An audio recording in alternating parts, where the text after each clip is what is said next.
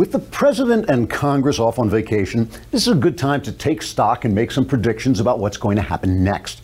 Of course, no one knows the future, and so predictions are always meaningless and usually incorrect. But why should this political commentary show be any different than the rest of them? The big question facing us immediately is whether the new chief of staff, former General John Kelly, will be able to bring order to the White House. I believe Kelly will solve the problem of Oval Office chaos by taking some very simple steps, like instituting a strict appointment schedule, keeping the office door closed during meetings, and shooting the President of the United States with a tranquilizer dart. After the president loses consciousness, Kelly will chain his enormous body inside a crate and ship him to Manhattan, where he'll be put on display as Trump, the eighth wonder of the world.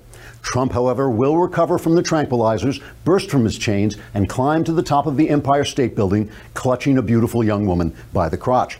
As biplanes circle the gigantic president, firing machine guns at him, Trump will swat the planes away like flies and manage to send out a tweet unleashing a nuclear strike on Wolf Blitzer.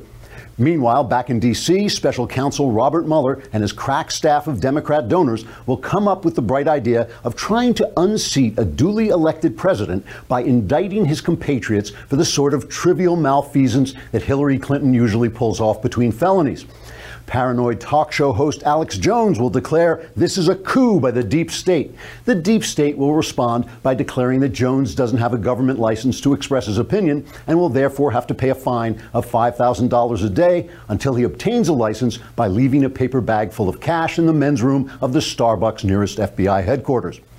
Furious at the deep state coup, Trump voters will rise up to protect the president, whereupon Democrats will suddenly realize that Trump voters own most of the guns in the country.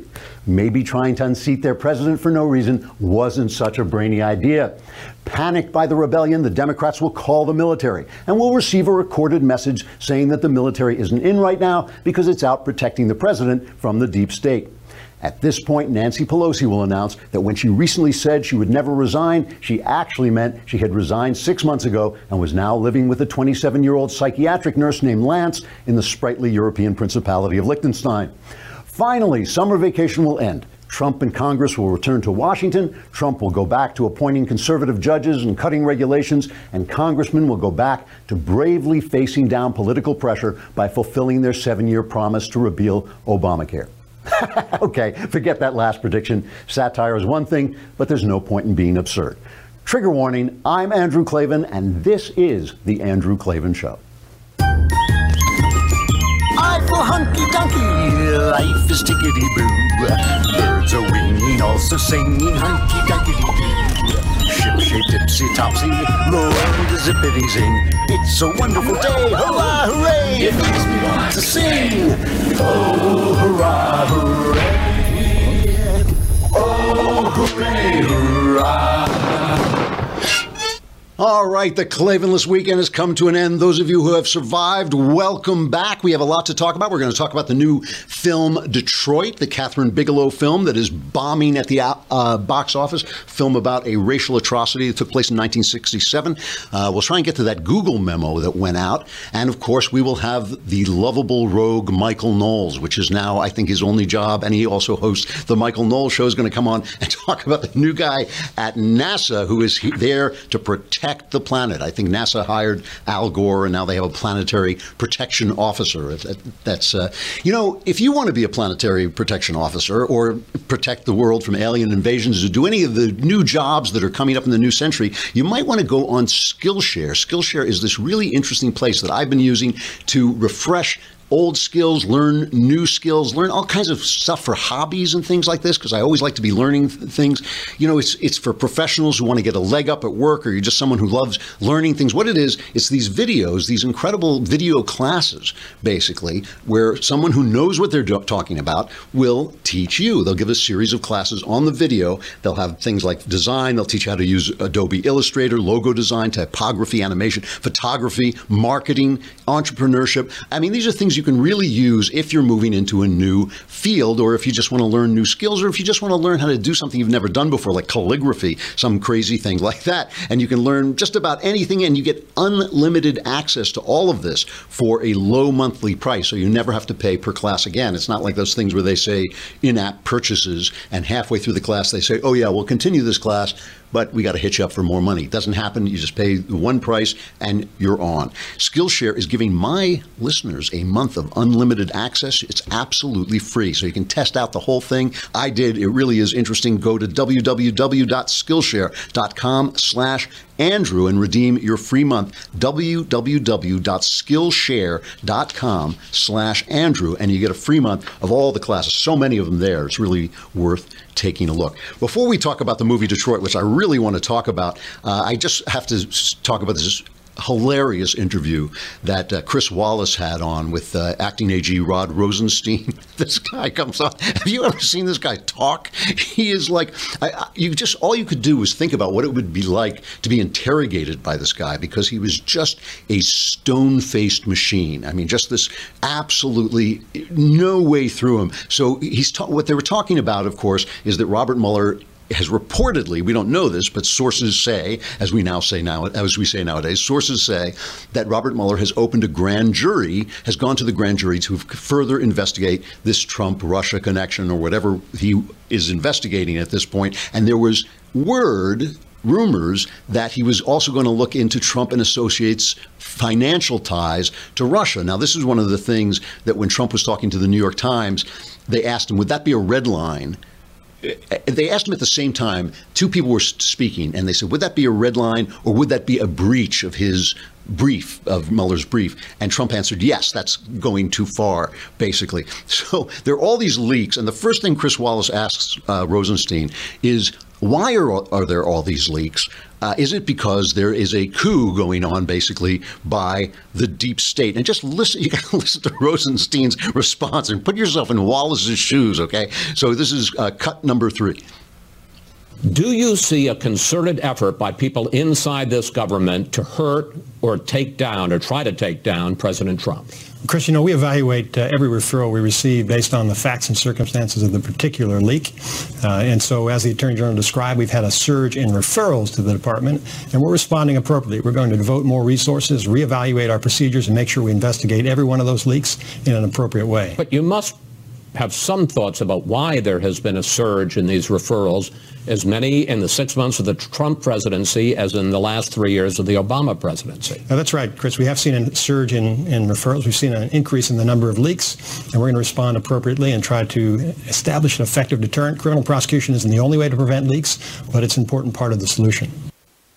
He's not giving them anything. He keeps saying, Why is this happening? Why are there more leaks? Yes, there are more leaks, and we're going to investigate that. Yes, but why are there more leaks? Well, there are more leaks. You're right, Chris, and we're, going to investigate it. Is, it. is this a coup by the deep state? Well, there are certainly more leaks, Chris, and we're going to investigate. This guy is a stone. So then he goes on and he asks him, uh, he won't even talk about the, you know, a grand jury is supposed to be secret. And the fact that the leaks came out on this, it really is. There's something like three times at least as many leaks in the first six months of the Trump um, uh, the Trump administration as there were in the last I don't know what it was years of the Obama administration. And the reason is of course is because Trump has been slow off the dime appointing his own guys in there. So there are all these Obama operatives inside the government trying to destroy the president. That's the reason. That's why it's happening. And of course Trump is such an outsized figure and such a, a you know a wild card that people who are maybe not even opposed to him are just nervous and they're giving out this information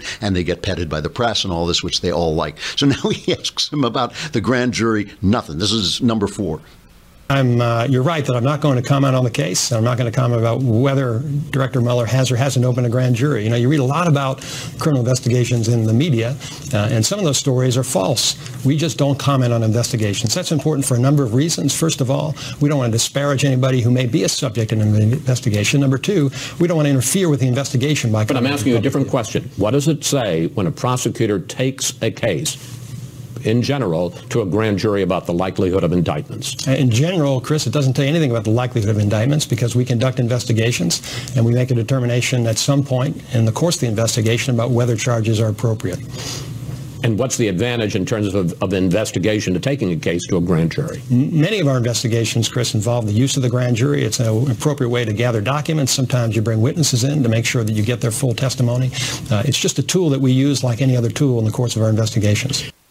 Oh, he's not going anywhere. But finally, just one more cut. It's, it's worth playing that he asks him whether this is a fishing expedition, and, and Rosenstein says, no, of course not. It's not a fishing expo- expedition. But he asked him about the process by which Mueller can expand his investigation, because you remember that under Clinton, Ken Starr went in to investigate. I think it was Whitewater. He went in to investigate, wound up, wound up investigating uh, Monica Lewinsky and whether he lied about having an affair, and oh, it just expanded and expanded and expanded. And he asks him basically if that can happen here. Now, this uh, Bailey, we're going to skip. Uh, a cut. This is number six. Well, Chris, if he finds evidence of a crime that's within the scope of what uh, Director Mueller and I have agreed is the appropriate scope of his investigation, then he can. If it's something outside that scope, he needs to come to the acting attorney general, at this time me, for permission to expand his investigation. But we don't talk about that publicly, and so the speculation you've seen in the news media, that's not anything that I've said. It's not anything Director Mueller said. We don't know who's saying it or who credi- how credible those sources I mean, are. people So, so anyway, you know, Chris Wallace got hit, even by us. I think at the Daily Wire, I said they said, uh, why didn't he ask him what he would stop him, where he would stop him? And I can tell you, from being a journalist, I can tell you that he just was looking at this thing and thinking, this is going nowhere. I'm sure they had an arrangement before he went on the air that he wasn't going to ask specific questions about specific cases. He did the best he could with a sweat-inducing interview. I mean, you could see Wallace just his eyes going, and he was so relieved when it was over. He actually reached out and shook his hand. You know, was grateful for it being over. But let's move on to Detroit. I want to talk about this film, Detroit. This is Kathryn Bigelow's new film. And it's a big new movie. Came out with, of course, this just absolute you know rave reviews. I mean just oh what a it's a it's brilliant. And she gets those reviews. I will say at the outset i am i like Kathryn Bigelow. I don't love her films. I mean i love point break. And and there's something else i love about Kathryn Bigelow which is that she obviously who was she married to? James cameron right? She was married to uh, the director of titanic i think at one point. And she likes men. She goes at she likes big burly active guys there's a scene in every one of her movies where she basically pays tribute to action men and uh, there's there's a completely meaningless scene in this movie with uh, Jennifer Ehle, the, that girl who was her biggest thing was that she was in Pride and Prejudice on the BBC, but now she appears. She's a good actress, and there's a scene where she appears as a doctor talking about raising boys and it has nothing to do with the movie. It's just like Jennifer, just something that Kathryn Bigelow is talking about. This movie comes out, gets all the great reviews in the world, and basically bombs. They gave it a small opening, and it grossed about three hundred and fifty thousand dollars at twenty theaters, and then they expanded, and it just collapsed. Basically, it's not making the money they thought it was going to make. They thought it was going to make thirteen million. It made seven million plus. It's just not going anywhere. And I want to talk about why this is because first, is it a good movie? Yes, it is. It's a harrowing film, and it's about a racial atrocity that took place, a racist atrocity, I should say, that took place in 1967 Detroit. Let's play the, the trailer clip. I assume this is about what went on at the motel. What happened at the motel? You don't know, I tell you. I was working security by Wisconsin, and on Tuesday night, we heard gunfire coming from the area near the Algiers. Police was there. There was a lot of shooting. When I went in there, three kids had been killed. No. So they were killed right before you got there.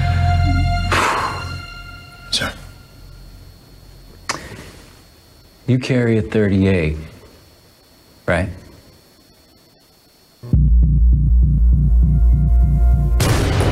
A revolver. You carry a revolver. I do have a 38. You ever shoot anyone? I didn't do it. Please. Oh, here we go. All right, so that actually gives a kind of false impression of the film. It makes you think it's going to be about a guy falsely charged, but this is not what the story is about. I'm going to tell you what the story is about. Slight spoilers, but it's a, an historical event, and I won't give give away what happens in the picture. But in 1967, uh, Detroit blew up. Uh, there was a minor police incident where they busted a an unlicensed nightclub that frequented mostly almost entirely by uh, black people. They arrested the guys they brought them out front and people saw it a crowd gathered and a riot exploded okay?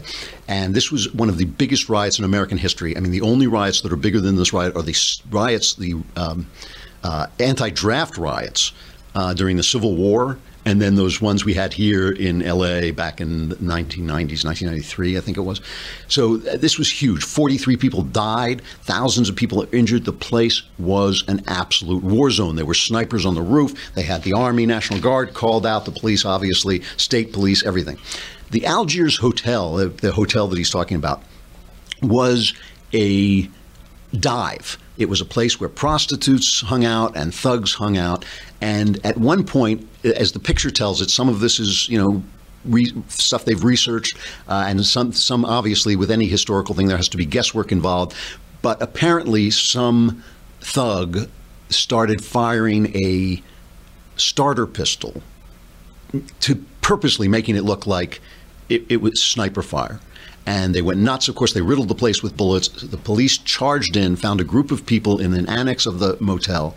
And what followed after this was a harrowing, hours long event where the police essentially tormented these people in the hotel and killed some of them. And it was, you know, led by a cop who was obviously, I, I, don't know if I want to call him a psychopath, but clearly a racist. They, they seem to have been set off by the fact that there were white women with uh, black guys there. That seemed to be part of the deal. I'm going to stop here and say goodbye to Facebook and YouTube. You get us free on video. If you want to come over to thedailywire.com, you can listen or or while you're there, you can subscribe for a lousy 10 bucks a month, and then you can watch the whole thing right on thedailywire.com. If you subscribe for a year, it only costs you a lousy 100 bucks for the entire year, plus you get the wonderful leftist tears mug so you can drink your leftist tears from a mug instead of just lapping them up off the floor, which, let's face it, is bad manners and kind of disgusting. Come on over to thedailywire.com.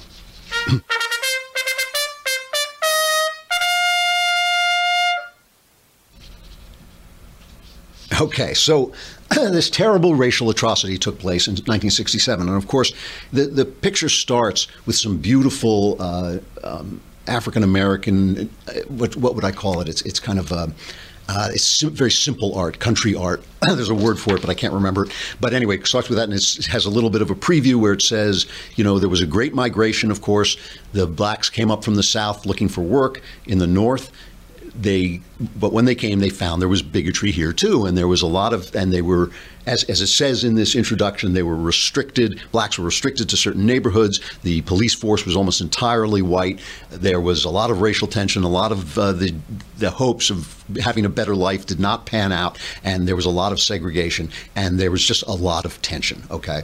So there's a lot of stuff going on now. Where first, let's talk about what the right. There are people on the right who are saying stuff about this film that that that are in, that's incorrect. Okay, that they're saying, well, look, you know, you can't say that blacks were restricted to certain neighborhoods. There was no policy, there was no government policy restricting blacks to certain neighborhoods. Well, the fact is that if you were black and you went into certain neighborhoods and tried to get housing, you wouldn't get it.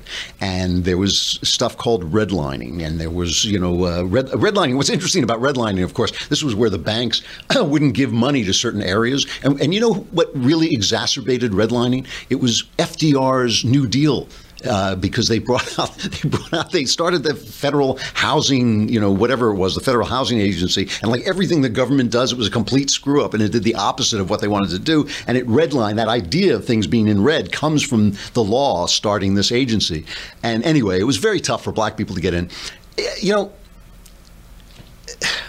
there's stuff in the movie that's manipulated. Okay, the scene, the scenes in the Algiers motel hotel are just harrowing to watch these Americans who are African American or Black American, whatever you want to call them, Americans being tormented by policemen is a terrible thing to behold. Anybody who's ever dealt with the police knows it's very frightening. The police have a lot of power. You want them being the kind of professionals that most of us run into. Most police officers are back in those days. A lot more of this went on, and it went on especially. It went on with whites too, but it went on especially uh, in black neighborhoods. There were a lot of uh, bigotry.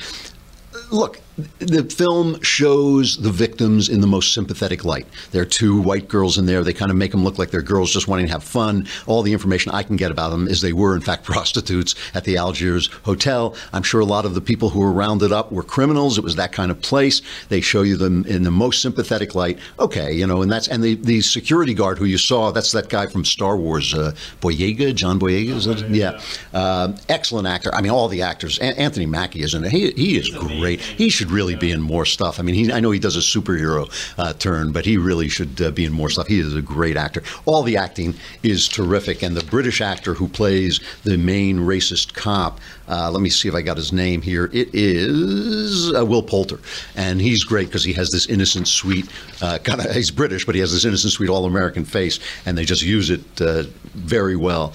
Um, as you know, to make him a psychopath is really frightening. Um, okay, so they they manipulate you a little bit. Obviously, when riots start, there's a lot of people having fun. When you see some of the they intersperse actual clips of the riots, and one of the frightening things about riots is people go nuts. I mean, people start to really. Um, really have fun burning things down and they cheer and they cheer each other on and all this stuff. Let's let's talk about the racism thing just a minute. You know, when there is a dominant culture and a successful culture, it is absolutely natural for those in that culture, for those who come from other cultures, to want to be part of it, to want to imitate it. Why not, right? It's the successful culture. If you're a tribe living in the dark and the tribe next to you invents fire, you're going to start to want their fire because you don't want to live in the dark. It would be absurd to have somebody at the New York Times writing, well, we don't want to use that's cultural appropriation. You know, we don't want to use their fire. Of course, that, that is how good ideas spread. So when you have a country like England that is doing well and is bringing in immigrants from India, the Indians want to become like the Englishmen. They want to talk English and they want to wear English suits and they want to. And when you have a white culture that is doing well, the and the blacks have been kept out of it, they want to become part of it. They want to become businessmen. They want to learn to speak well. They want to become part. You know partake of the successful society. When you deal, when they are excluded, when they are excluded because of tribalism, it's not it's just racism is a sub uh, a sub uh, order of tribalism. You know, we all have our tribes. All you have to do is take a baseball player in a Boston Red Sox hat, and the New Yorkers hate him. Let him turn that hat into a New York Yankees hat. Suddenly they love him. I mean, that's how tribal we are. When you exclude people, they become alienated from that main culture, and they think, screw it. I'm not going to become part of this culture. I'm going to tear it down. I'm going to live on the outskirts. I'm going to be alienated. I'm going to become a criminal class. Happened to the Jews in Russia. Happened to the Irish in England. It has happened to black people here. And so there is a reason to this. But now that's the that's the macro view of it. Now look at the micro view of it. You're walking down the street and a black guy mugs you. What do you care? About the macro view of it. You don't care about that. All you know is a black guy mugged you, a black guy mugged a friend of yours, black guys are burning your city down. That's all you know, you know, and that's a that's a completely rational point of view. The macro view, the micro view of it is just as rational as the macro view of it. And this is the thing when you have a press that concentrates only on the big view and doesn't take into account the fact that there are innocent white people, innocent black people in a neighborhood being, uh, you know, tormented by these riots, tormented by the uh, black criminal class, um, you're not seeing the whole picture. The picture goes both ways, and when you only look at one side of it, you exacerbate the tension between the two groups of people. The problem with this movie, and it's a really good movie, and I recommend it, and it's worth watching. The problem with this movie is nothing that's in the movie. The, the little stuff they do to manipulate you in favor of the victims of the crime is perfectly valid movie stuff. It's a movie. It's a Hollywood movie. If you're getting your history from the movies, you're in the wrong place. It, it's perfectly valid. It's not that bad. They show you that the thug, and he is a thug, fires a weapon out the window terrifying the police. They show you that the police, they're good police officers. It concentrates on a bad cop, but they show you they're very good police officers trying to do their job. They show you like all the tension everybody is under, but it is about an atrocity, and it really took place, and it really was an atrocity. These guys confessed to the crime. The confessions were, well, I won't go on because I don't want to spoil everything about it, but like, you know, it, it really was an atrocity. The problem is with the reviews and the interviews that Kathryn Bigelow has been giving. Here is Ca- Kathryn Bigelow, the director, on the CBS morning show, and just listen to what they're saying about this movie. Entertainment Weekly says it's, quote, an American horror story rooted so deep, deeply and shamefully in home soil that it is still painful to watch half a century later. And it is painful. Painful to watch and so relatable today. so That's relatable. What's yeah. scary. What made you want to tell this story? Well, predominantly that, that it is so relatable to today. When I was first introduced to it, it was right around the time of Ferguson, Missouri. And I'm thinking, this is 50 years ago today, and yet it's happening today. It's happening tomorrow. It's happening, you know, it, it's recurring far too often. And so I, I hope that it could perhaps invite a dialogue to encourage a bridge between a, an incredible racial divide in this country. What the hell is she talking about? What the hell is she talking about? This was 1967. These cops.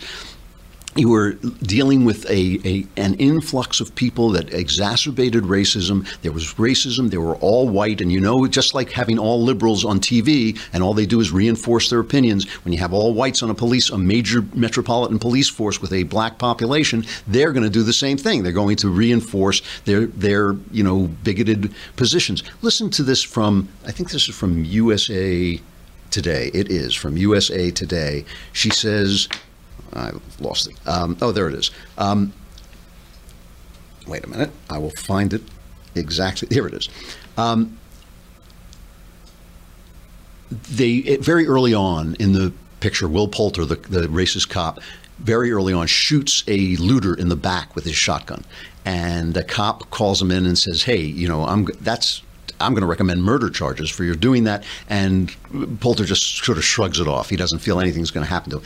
USA Today review. It's impossible to take in the scene without seeing Trayvon Martin's face or Michael Brown's. Well, guess what? I didn't see that. Why not? Because Michael Brown was a thug who attacked a cop. They're living in a mythology where it's still 1967. You know, here's Heather Mac Donald, one of our favorites, wrote the book The War on Cops, just just talking in a PragerU video about the actual statistics of police violence against black people today. This is number 9. When it comes to the subject of American police, blacks, and the deadly use of force, here is what we know. A recent deadly force study by Washington State University researcher Lois James found that police officers were less likely to shoot unarmed black suspects than unarmed white or Hispanic ones in simulated threat scenarios. Harvard economics professor Roland Fryer analyzed more than 1,000 officer involved shootings across the country. He concluded that there is zero evidence of racial bias in police shootings. In Houston, he found that blacks were 24% less likely than whites to be shot by officers, even though the suspects were armed or violent. This movie bombed because they told us it was about today. They told us we have not come come anywhere. They did that that sinister thing. You know, Barack Obama's policies failed. They failed in the Middle East. They failed at home. They failed just about everywhere. His policies were wrong on everything. And as he went on, he started to play the race card more and more. And the way he did it was on targeting police. And he was targeting the police so that federal uh, investigators could come in and look over the police's shoulder and inst- institute the kind of 1970s. Uh, uh, restrictions on police that caused the upsurge in crime in the first place that, that had to be, you know, that they had to respond to uh, with better policing. They did this with The Handmaid's Tale, too, where they said, oh, yeah, this is a story about today. The freest women who have ever walked the face of the planet. American women looking at a dystopian story like The Handmaid's Tale and say, "Yeah, it's just just like now." Excuse me, could I have another mai tai? You know, I'm you know sitting here in my my brownstone in New York that I own, you know, and talk about how I'm living through The Handmaid's Tale. I mean, this is the same thing. You know, we just got through an administration with a black president, a black attorney general, a black, you know, virtually, you know, a, a I won't say it was a black administration. That's not true, but it was a fully integrated administration. But if if nothing else, prove that people were willing elect a black president twice. Okay, we are not living in that world. For the left, though, it's always this fantasy that of crisis that gives. Because why? Because when there's a crisis, people get afraid and they're willing to turn over power to the government. That is why. And it's always a crisis. It's always 1967. They're always heroes standing up for the people. And it's offensive. It's offensive. You know, it's offensive to say to these police officers since the 60s, policing has become so much more of a professional occupation. The cops, when you watch cops on the streets of New York, first of all, they look like everybody. I mean, they've got every color of skin. They're women, they're men. when you watch them, you are watching a highly trained, professional paramilitary force policing one of the biggest cities on earth excellently well. I mean, really well. You, that is what you're watching. I'm not saying there's not an individual racist somewhere along the line, guys who do bad things. I'm just saying that the idea that this film represents the it's it's a good historical document. It's good to remember this stuff really happened, and when the right plays it down and says, "Oh, it wasn't so bad," I, I, was alive. It was bad. It was bad. Black people, the treatment of black people is inexcusable in this country. There's no writing it out of history. It's a real thing. It's a real deal. But to say that it keeps going on just makes the situation worse because it's offensive to people in, in a country where whites are suffering too, where everybody's suffering. Only, only when you stop judging people by the color of their skin does the injustice stop. As long as you do it, you can't make it right. You cannot make it right. Let's bring on. Have we got the uh, lovable uh, Michael Knowles? There he is, the semi-lovable Michael Knowles. Semi is generous. That's, uh, I'll take it. Then. How you doing? How's it? Hey, I listened to the show. It's uh, the Michael Knowles show. It really is good. You're doing a. am uh, shocked. I mean, I, I'm as shocked as anybody. I, I, was. I was really tempted to just make it 45 minutes of silence and give the people what they want, but we have words in it anyway. Frankly, some of the best words, folks. You you know all the best words. I've always admired that about you. so I brought you on because I had to talk about this story story about NASA now has and we all remember NASA. They used to do something. Uh, they used to do Muslim outreach. I believe it was yeah. For I know in the last eight years, the primary mission of NASA. This is not hyperbole or a joke. Was outreach to the Muslim world, according to a director at NASA. Uh, but I don't remember what they did before that. you know, what, what I love about the Obama administration is it was so insane that we act, and the press was kind of covering it like it was normal, that we kind of accepted. I mean, really, I was joking in the opening about Trump climbing to the top of the Empire State Building with a beautiful girl in his arms. If that happened, it would still be less insane than the Obama administration. So now NASA has hired a plan. What is a planetary? Well, it's the planetary protection officer. This is a good topic to talk about today because, as you can tell, I took a turn on the sun over the weekend on the face that. of the sun. So, uh, yes, NASA has gone in, and you know, it's funny, by the way just thinking that NASA's primary mission was outreach to the Muslim world under Barack Obama, that is like the 65th most bizarre thing in his administration. That's why we don't think about it. You're, you're exactly right. Uh, now they're hiring the Planetary Protection Officer. They're, they're offering a 160 to 180,000 dollars salary for uh, someone who has a secret security clearance and quote advanced knowledge of planetary protection. I don't know where you protecting us. Uh, well, I, I, hate to ask the big question, but it, protecting us from what exactly? Well, it's got obviously it has to go to Gore. I think you're absolutely right. Oh. This is the only guy with the credentials to do it. but what the planetary protection officer is supposed to do is protect us from aliens. Really is to protect us from really? any alien microbes, and also as we explore other planets to protect them from us, which is probably probably a better better use of resources. So, are we going to build a wall? Like we've got to well, we're you know we're allowed to protect against extraterrestrial aliens, but not against terrestrial aliens. That the government can't do that. That's very bigoted. I, I don't want those little green men coming and taking my job. Yeah. yeah. that's right. They're doing the jobs that Earthlings won't do, don't you know? exactly, exactly. This is, this is a crisis for crying. I did, until you came on here, I had no idea. So, so what, does NASA do anything anymore? Seriously? There, uh, no. The answer is no. but they, but there is good news on the horizon. There actually actually seems to have been some move in the right direction. You know, in 1966, height of the space race, we're gearing up to go to the moon. Uh, NASA constituted over 4% of the federal budget. I think it was 4.5 or 4.4% of the annual federal budget. Today, it comprises 0.47% wow. of the annual federal budget. Wow. Very little money. It's been declining ever since then. Part of the reason, you know, the last time we sent a human being into uh, beyond low Earth orbit was 1972. Wow, really? Is that right? Apollo 17, it was 45 years ago, was the last time a human being left near Earth orbit. And the, the reason for that is it's extremely expensive. It's un and there's huh. a lot of space out there. There's nothing out there, yeah. There's yeah. nothing out there. But just to uh, launch one of those shuttles to go to the moon cost uh, $711 million yeah. in 2016 dollars, which just to put that in, and that, that doesn't, uh, I'm sorry, that's just to build it. That actually doesn't include the cost to launch it. And to put that in perspective, in 2016 dollars, to build the Empire State Building would cost about $650 million. Ah, okay. So it's, I mean, you're just, just to build the thing, you have to build 15% more than a uh, than the Empire State Building. And unless unless you get to Mars, there's nothing out there basically. know? Yeah, There's, there's a lot of space and not a lot to see, I suppose. Yeah. Um, but the, the real story here is that finally, for the first time in, in over 50 years, we are beginning to have private partnerships and have private industry begin to explore space. And this is, I think, one of the unintended consequences of the Apollo program and the space race. You know, we were able to land on the moon within eight years of JFK calling for it, which is a pretty amazing thing. But it seems to have crowded out all of the talent and all of the funding that could have gone toward private space uh, industry and private space exploration. It's classic government. I Classic mean, it- government. is every everything the government touches turns to crap. That's right. That's right. And you know, the road to hell is paved with good intentions. There were some pretty good returns. We beat Russia to the moon and so on. We beat Russia to that soundstage in Culver City. I mean, uh, but yeah, I saw that movie. Yeah, yeah. but we, you know, as a result, it has. There is no coincidence, I think, that only as NASA, as a percentage of the federal budget, has decreased basically to nothing, are you seeing people like Elon Musk and Boeing and so on developing private technologies. And even now, there's a lot of red tape at NASA. Only within the last three years have you seen NASA starting to to partner with individuals to try to send.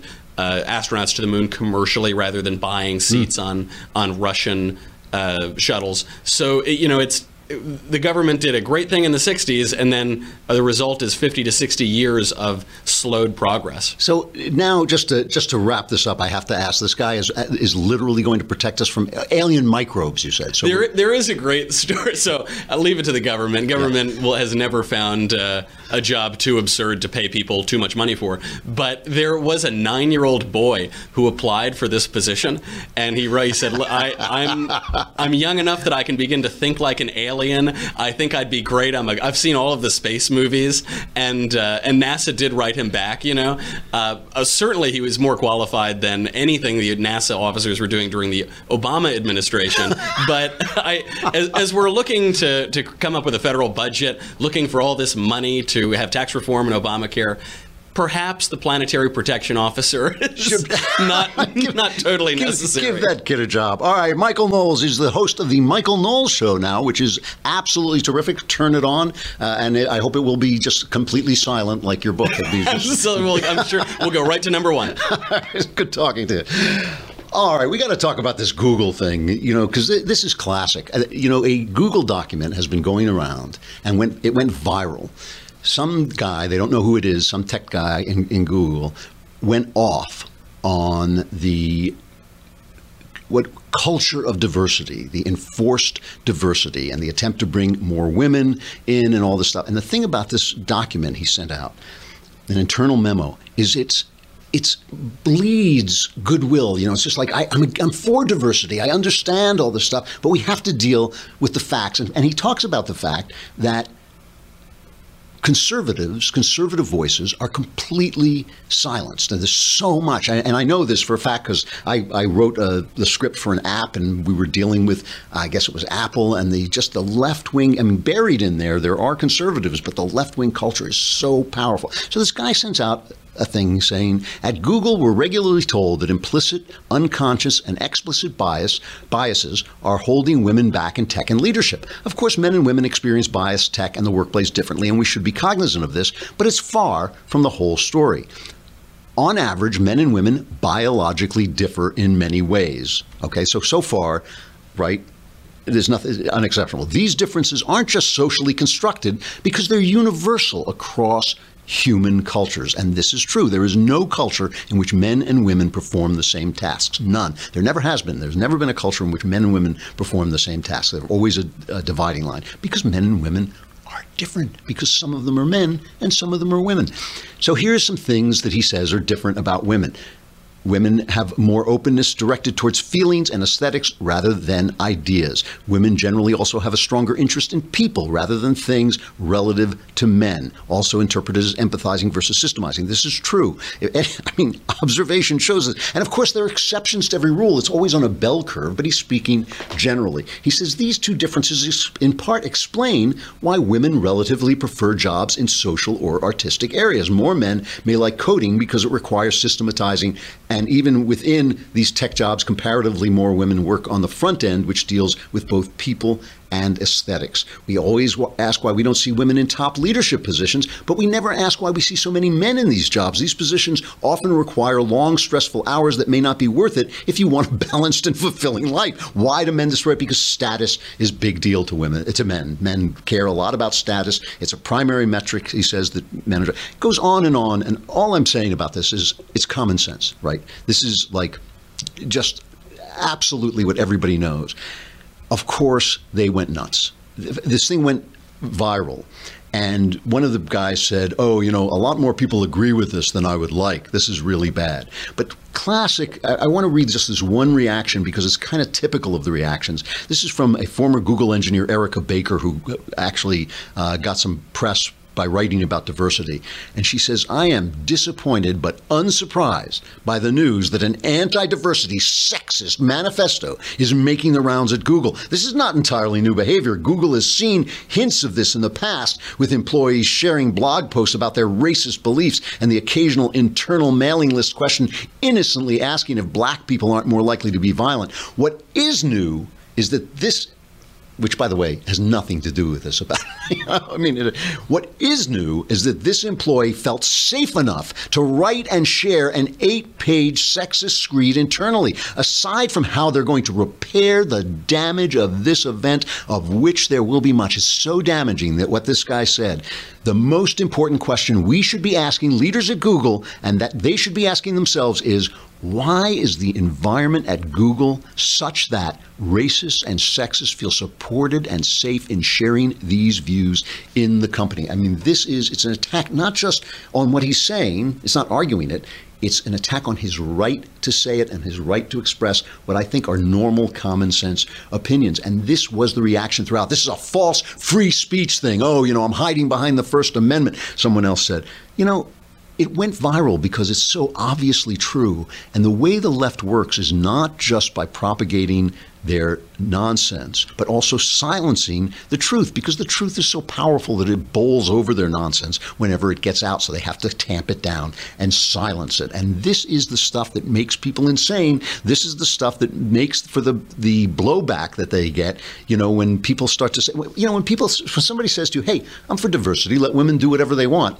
But they may not want to do all the things that you want them to do. They may, you know, you may, you may not actually, it may not actually be right to write on your daughter's Disney princess book and tell her that she can't be who she wants to be. It may not be right to tell a woman that she should be interested in this when she's just not. That may be, in fact, oppressive in and of itself. That voice has to be silenced, and that's the sort of stuff this that creates the fantasy world in which an intelligent woman like Kathryn Bigelow can make a movie about 1967 Detroit and think she's making a movie about today. It's only because they will not listen to any other voice that disturbs their fantasy. All right, stuff I like. We have to celebrate Robert Mitchum. It's his yesterday. I think would have been his hundredth birthday. One of the great tough guy film noir actors and a conservative. People don't know this. He was, uh, I think, his son actually went into conservative Republican uh, politics.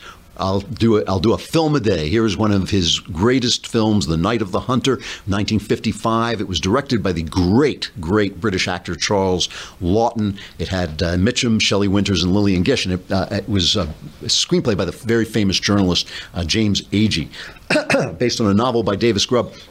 And Mitchum plays this preacher who, for various reasons, he's a psychopathic serial killer and he's hunting down these children. And the children take refuge in the all American home. And he comes after them and does his routine. This is the routine that he always does when he's preaching about he's got love and hate written on his right and left hand. And he uses that as this sermon. Ah, little lad, you're staring at my fingers. Would you like me to tell you the little story of right hand, left hand? The story of good and evil? H A T E. It was with this left hand that old brother Cain struck the blow that laid his brother low. L O V E. You see these fingers, dear hearts? These fingers has veins that run straight to the soul of man. The right hand, friends, the hand of love. Now watch and I'll show you the story of life. These fingers, dear hearts, is always a warring and a tugging one against the other. Now watch 'em. Old brother left hand, left hand hates a fighting, and it looks like love's a goner. But wait a minute. Wait a minute. Dog loves a winning. Yes, sirree. It's love that won. And old left hand hate is down for the count. it's Robert Mitchum. He, he lived an adventurous life. He was on a chain gang for a while. He was a wandering, like hobo, basically, and it uh, gave him a very interesting perspective. Great performance in Night of the Hunter, which affected all of the great directors today. All the directors you love see saw Night of the Hunter because it was filmed almost like a silent film, and it's really interesting to watch. Tomorrow we have the great Bjorn Lomborg on, one of the only rational voices in the environmental discussion. We will be here, and you will be here too. If you know what's good for you, I'm Andrew Klavan. This is the Andrew Klavan Show.